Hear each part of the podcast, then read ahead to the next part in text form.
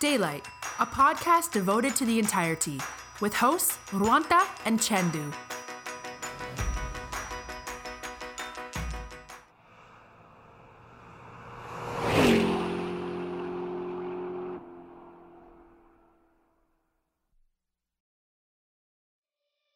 Hello ඉතින් මේ ඕකොල් එකතු වෙන්නේ මිකැනික් එපිසෝඩ් එක හතරවෙනි එපිසෝඩ් ඇත් එක්ක ඉතින් මේ අපි ගිය සත් ගිය සති දෙකට කලින් දේකට කලින් අපි කතා වුණා මිකැනික් ත්‍රී එක සුසකි ශිෆ්ට එකයි CVT ට්‍රන්ස්මිෂන් එක ගැන ගොඩක් ලොක විස්තරයක් ගෙනමයිත සීඩි ට්‍රන්ස්මිෂණ ගැන.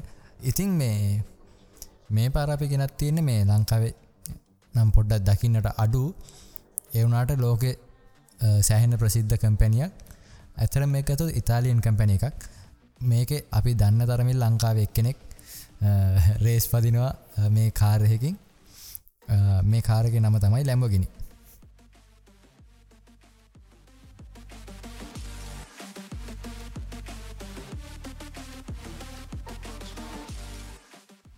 ඉති මේ ලැම්බොගිනි අපේ ටිකක් කලින් ආවේ. එමට ලංකාවට අලුතෙම ගේනන්න වාහන ඇත්තමයි ලැම්බොගිනි උරුස් කියන ඉතින් මේ වාහනේ ඩිලන්ත මාලගම මාත්මය විසින් දංකාවට ගෙන්න්න හිතන් ඉන්නවා. තව ටික දවසකින්. ඉතින් මොකක්ද කිය අපි මුලිම බලු මේ මොනාද මේ වාහන තියෙන ෆීචර්ස් මොනාද ඇන්ජින් එක් කොහොමද? ඒවගේද ඉතින් මේ මේ වාහනේ සිලින්ඩර් රටක ඇන්ජින්න එකත් තියෙන්නේ. ඒත් එක්කම මේ කොලකෙන මේ බයිට බෝ ඇන්ජින්න එකක් කියලා. ඒත් එක්කම මැක්සිමන් ටෝක එක තියෙනවා අටසිය පණහක් හෝස් පව හයිසිය පණහා ඇන්ජිනයක් මේක. කිලෝට් හාරසිය හැත්තාටක බලයක් තියෙන මේ ඇන්ජිනකට ඒත් එක්ක මේක ට්‍රන්ස්මිෂන් එක ගත්තහම මේක ෆෝවිල් ඩ්‍රයි් මේක SUV වාහනයක්. ඒක හින්ද මේක ෆෝවිල් ඩ්‍රයි් තමයි තියෙන්නේ. ඒත් එක මේක අපි සාමන දන්න බ්ලම්බගෙන කියන්නේ ොඩක් ක්‍රේසින් පැත්තට බර වාහනයක්. ඉතිං ඒහින්ද මේකත් මැක්සිම ස්පීඩ් දීලා තියෙනවා. කිලෝ පැයට කිලමිට තුන්සිය පහක වේගයක්. ඒත් එක්ම පැයට කිලමිට බින්දුව ඉදන් සීයට වේගවත් කරන්න තප්පර තුනයි දශම හයයි යන්න මේකට. ඒත් එකම බින්දුව ඉදන් දෙසියට එක්ලරේට් කරන්න තප්පර දොළහයි දශම අටයි යන්න. ඉතින් ඕකන් හිතාගන්න පුළුවන් කොච්චර වේගවද්ද මේ වාහනය කියලා. SUV එකක් විදිට සෑහෙන්නම් වේගවත්. ඉතිං ඒත් එක්කම මේක ලොක ඇටරක්ටව් ඩිසයින් එකත් තියෙනවා. ඉස්සරා දැක්කාමුණත් අර ස්පෝටි ගතිය SUවකට දීලා. ඒක නිකන් මේ ඇතරම සෑහෙන ලොකු වටිනාකමක් පේන මේ වාහනය තුළින් එතකම ඇතුළත්තේ වගේ. ඉතිං මේක ළඟදී ලංකාවට අරංගන්න තිය හිතම අප පොඩි විස්තරැක්කව මේ වාහනය ගැන. ඔකොල හොල බලන් මේ වාහනය ගැන මොනවාගේ දේවල් තිනිකර වීඩියෝ සෙමතිනවා මේ ගොඩක් YouTube එක. තිං බලන්න බලාපොරත්තුවෙන මහිතන නිල් පාට එකක් තමයි ලංකාවට එන්න තියෙන්නේ. අපිට ලංකාවේදත් වැඩිකාලයක් එන්න කලින් බලාගන්න පුළුවන්ගේ මේ වාහනේ. හරි. ඉතින් ඕක තමයි ලැම්බොගිනි උරුස්සෙක් ගැන කතාව.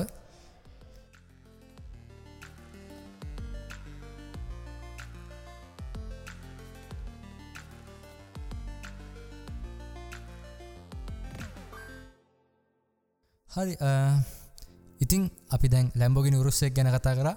ඉතින් මේ දැන් අලුතැගෙන් අලුතැගෙන වාහනවල ලැම්බෝගිනි උරුස්ස එක ඊට පස්සේ ඔය බෙහන්ස් වාහනාලේ වගේම අලුතැගෙන හැම වාහනයකම් වගේ තියෙනවා.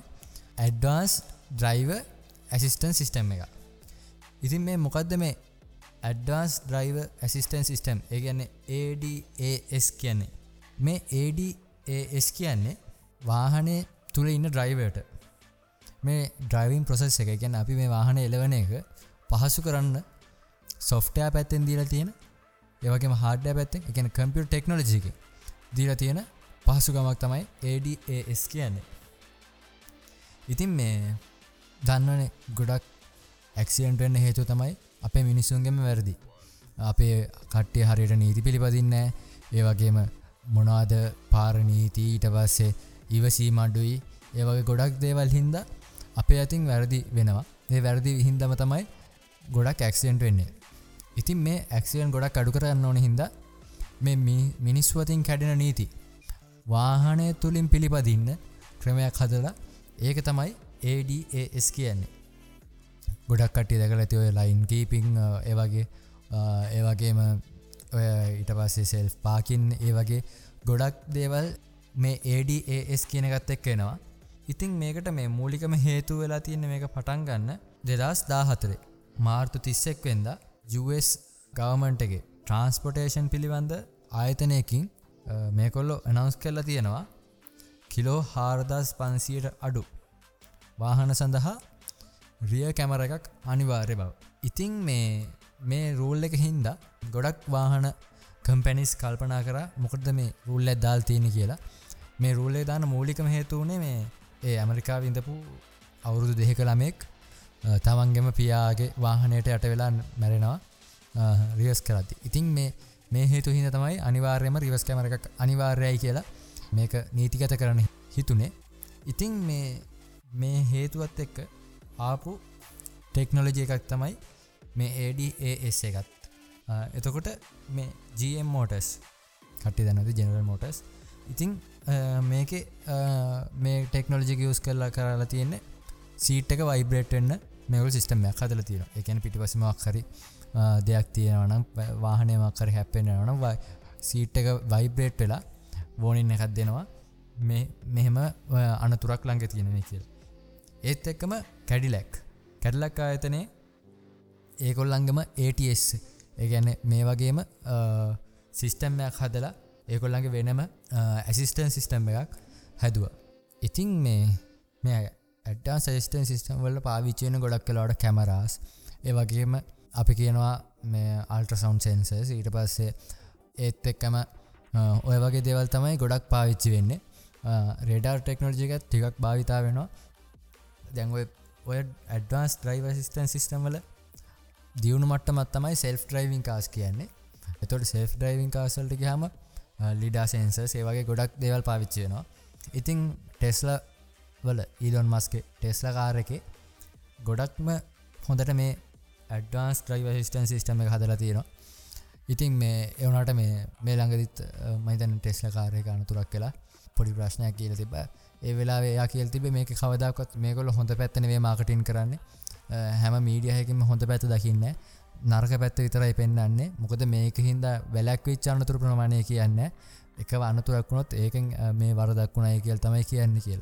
ඉතින් මේ වගේ මේ එක පාරක් ඔය වගේ ටෙස්ලා කාරය අනතුරක් වෙලා ඒක වරද්ද හේතුව හොයල බැලුවහම මිනිහෙක්ගම වරදක්කින්න තමයි ඒ වාහනේ එක්සිඩන්ටලා තිබේ ඒවාගේතින් තාක්ෂණය හරියටම නීති පිළිපදින පටන් අරන්තියනවා ඒත් එක්ක මිනිස්සාගේ අතින් කැඩෙන නීති මේ ටෙක්නෝජික හරහා නිවැරදි කරන්න. මේ මේගොල පියවර අරන් තියෙන ඉතිං ඇඩ්ඩාස් ඩයින් සිිස්ටම්සල තියෙන වාසිය. ඉතින් මංහිතන පොඩි අයිඩයක් නැති කියලා සර්ච් කල බලන්න කූගල්ල එක කොහොමද මේක වැඩ කරන්නේ කොහොමද මේ සිිස්ටන්ස් හදල තියෙන්නේ. ඒ වගේ දේවල්.